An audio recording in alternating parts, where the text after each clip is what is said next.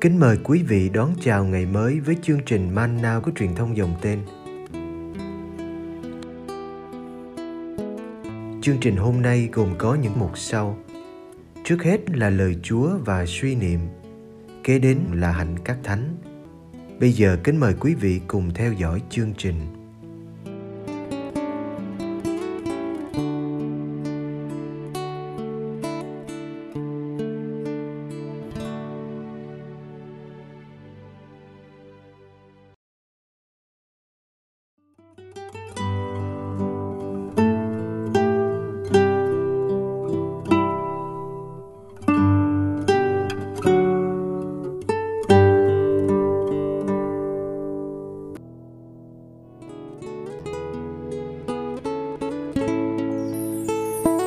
Đức Giêsu loan báo người sẽ mau trở lại.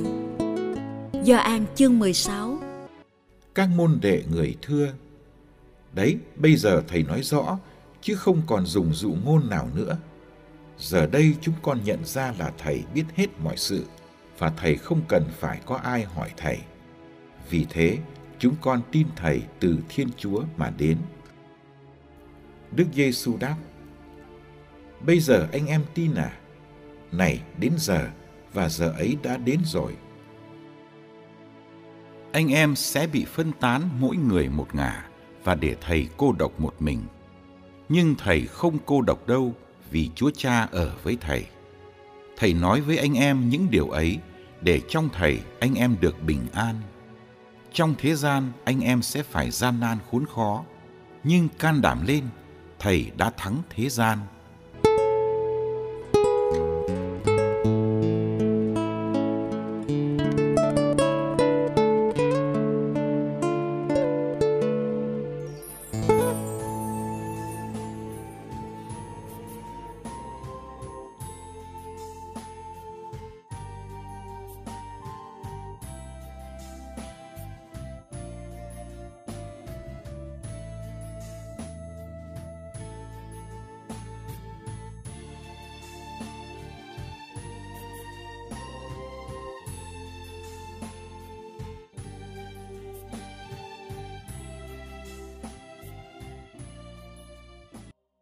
Cô đơn trên đời là điều ai cũng sợ.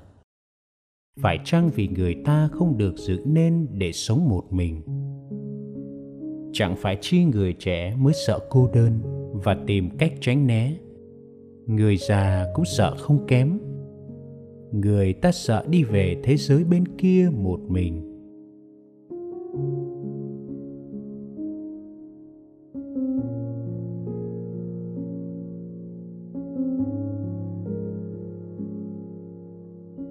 Phận làm người. Đức giêsu cũng phải đối diện với nỗi cô đơn. Ngài không lập gia đình, không có một người bạn đời để chia sẻ. Bù lại, ngài có những người thân yêu ở làng nazareth, nhưng ngay cả cha mẹ ngài cũng không hiểu hết được ngài. Khi đi rao giảng tin mừng, ngài có những người bạn mới là các môn đệ tiếc thay. Họ không phải là những người luôn luôn hiểu ngài. Ngài muốn chia sẻ cho họ tất cả cái riêng tư giữa ngài với cha. Nhưng họ chưa đủ sức kham nổi. Đức giê xu không phải là người thích cô đơn, khép kín. Ngài dễ đến với dân chúng, với mọi hạng người. Ngài gặp gỡ họ, loan tin vui và cho họ được tâm thân an lạc. Các bệnh nhân, tội nhân, trẻ em, phụ nữ cũng không ngại đến với ngài để trò chuyện hay chia sẻ một bữa ăn.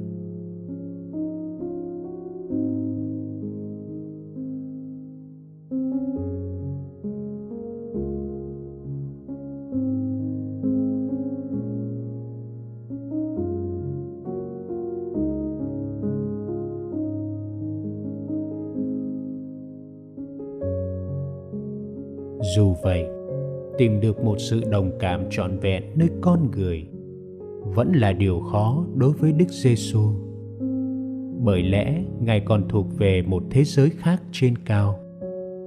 Ngài mãi mãi là một màu nhiệm đối với trí khôn hạn hẹp của con người.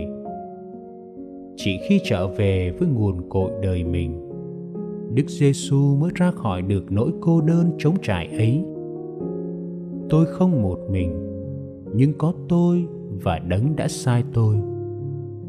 Chính vì đức giêsu luôn nói và làm mọi sự theo ý cha, nên ngài chẳng bao giờ cô đơn.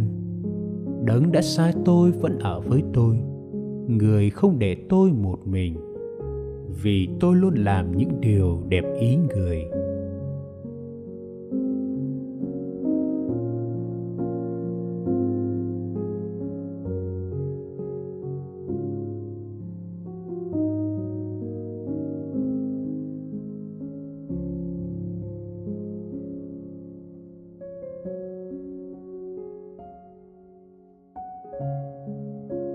Vào giây phút chia ly này, đức giêsu biết điều sắp xảy đến. Anh em sẽ bị phân tán mỗi người mỗi ngã và để thầy một mình. Nhưng thầy không một mình đâu, vì chúa cha ở với thầy. Đức giêsu cô đơn trong cuộc sống, mà ngay cả khi ngài kêu lớn tiếng trên thập giá, lạy thiên chúa tôi, tại sao chúa bỏ tôi? Lúc đó lại là lúc Đức Giêsu gần Cha hơn cả, kết hợp với Cha hơn cả.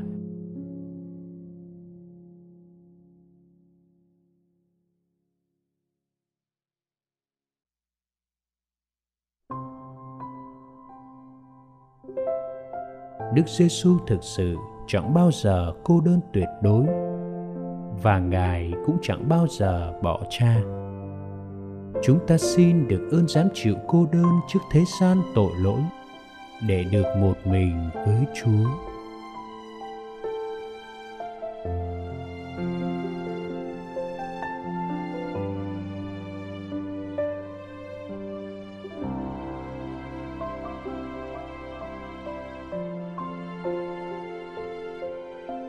Giữa những ồn ào của đám đông, giữa những sôi nổi của thành công và ê chề của thất bại xin dành một cõi rất riêng cho Giêsu.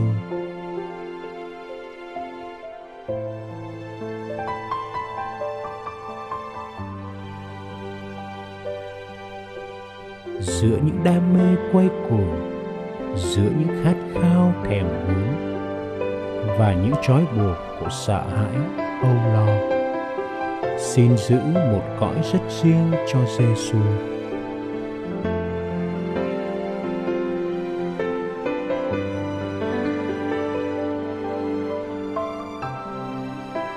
giữa lúc bị cuộc đời từ khước, giữa lúc bơ vơ đi trong đêm mênh mông, chẳng có ai để cậy dựa xin trở về với cõi riêng bên Giêsu để một mình ở đó trầm lắng và bình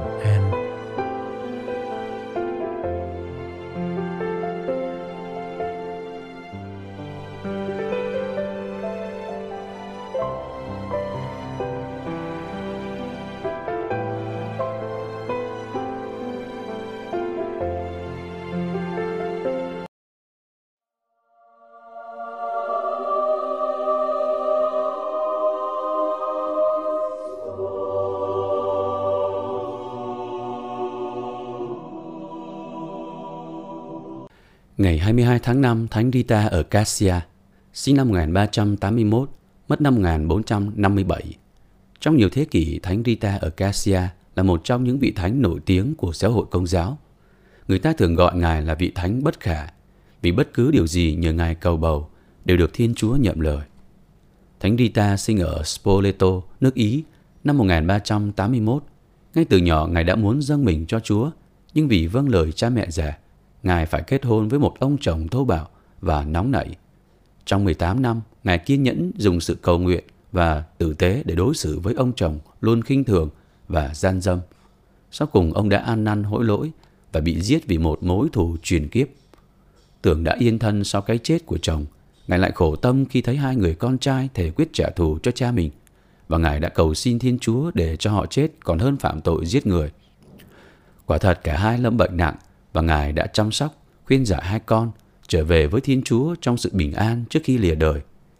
Bây giờ không chồng và không con, Ngài xin gia nhập dòng Augustine ở Cassia, nhưng bị từ chối vì không còn là trinh nữ. Với sự kiên trì và lòng tin mạnh mẽ, Thiên Chúa đã can thiệp để Ngài được nhập dòng. Người ta kể rằng một đêm kia Thiên Chúa đã đưa Ngài vào trong khuôn viên của tu viện, dù đã kín cổng cao tường. Thấy vậy các nữ tu tin rằng ý Chúa muốn Ngài được chấp nhận vào dòng. Trong đời sống tu trì, Ngài nổi tiếng về lòng bác ái và ăn chay hãm mình. Lời Ngài cầu nguyện cho những kẻ đau yếu thường được Thiên Chúa nhận lời. Ngoài ra qua sự khuyên bảo, Ngài đã đưa nhiều người trở về với đời sống công giáo. Vào năm 1441, Ngài được đặc biệt chia sẻ về sự thống khổ của Đức Kitô bằng các vết mão gai trên đầu. Các vết thương ấy thật đau đớn và chảy máu, sống mùi khó chịu đến độ Ngài phải sống tách biệt với mọi người.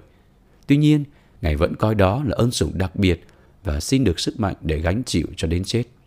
Ngài từ trần vì bệnh lao ngày 22 tháng 5 năm 1457 khi 76 tuổi.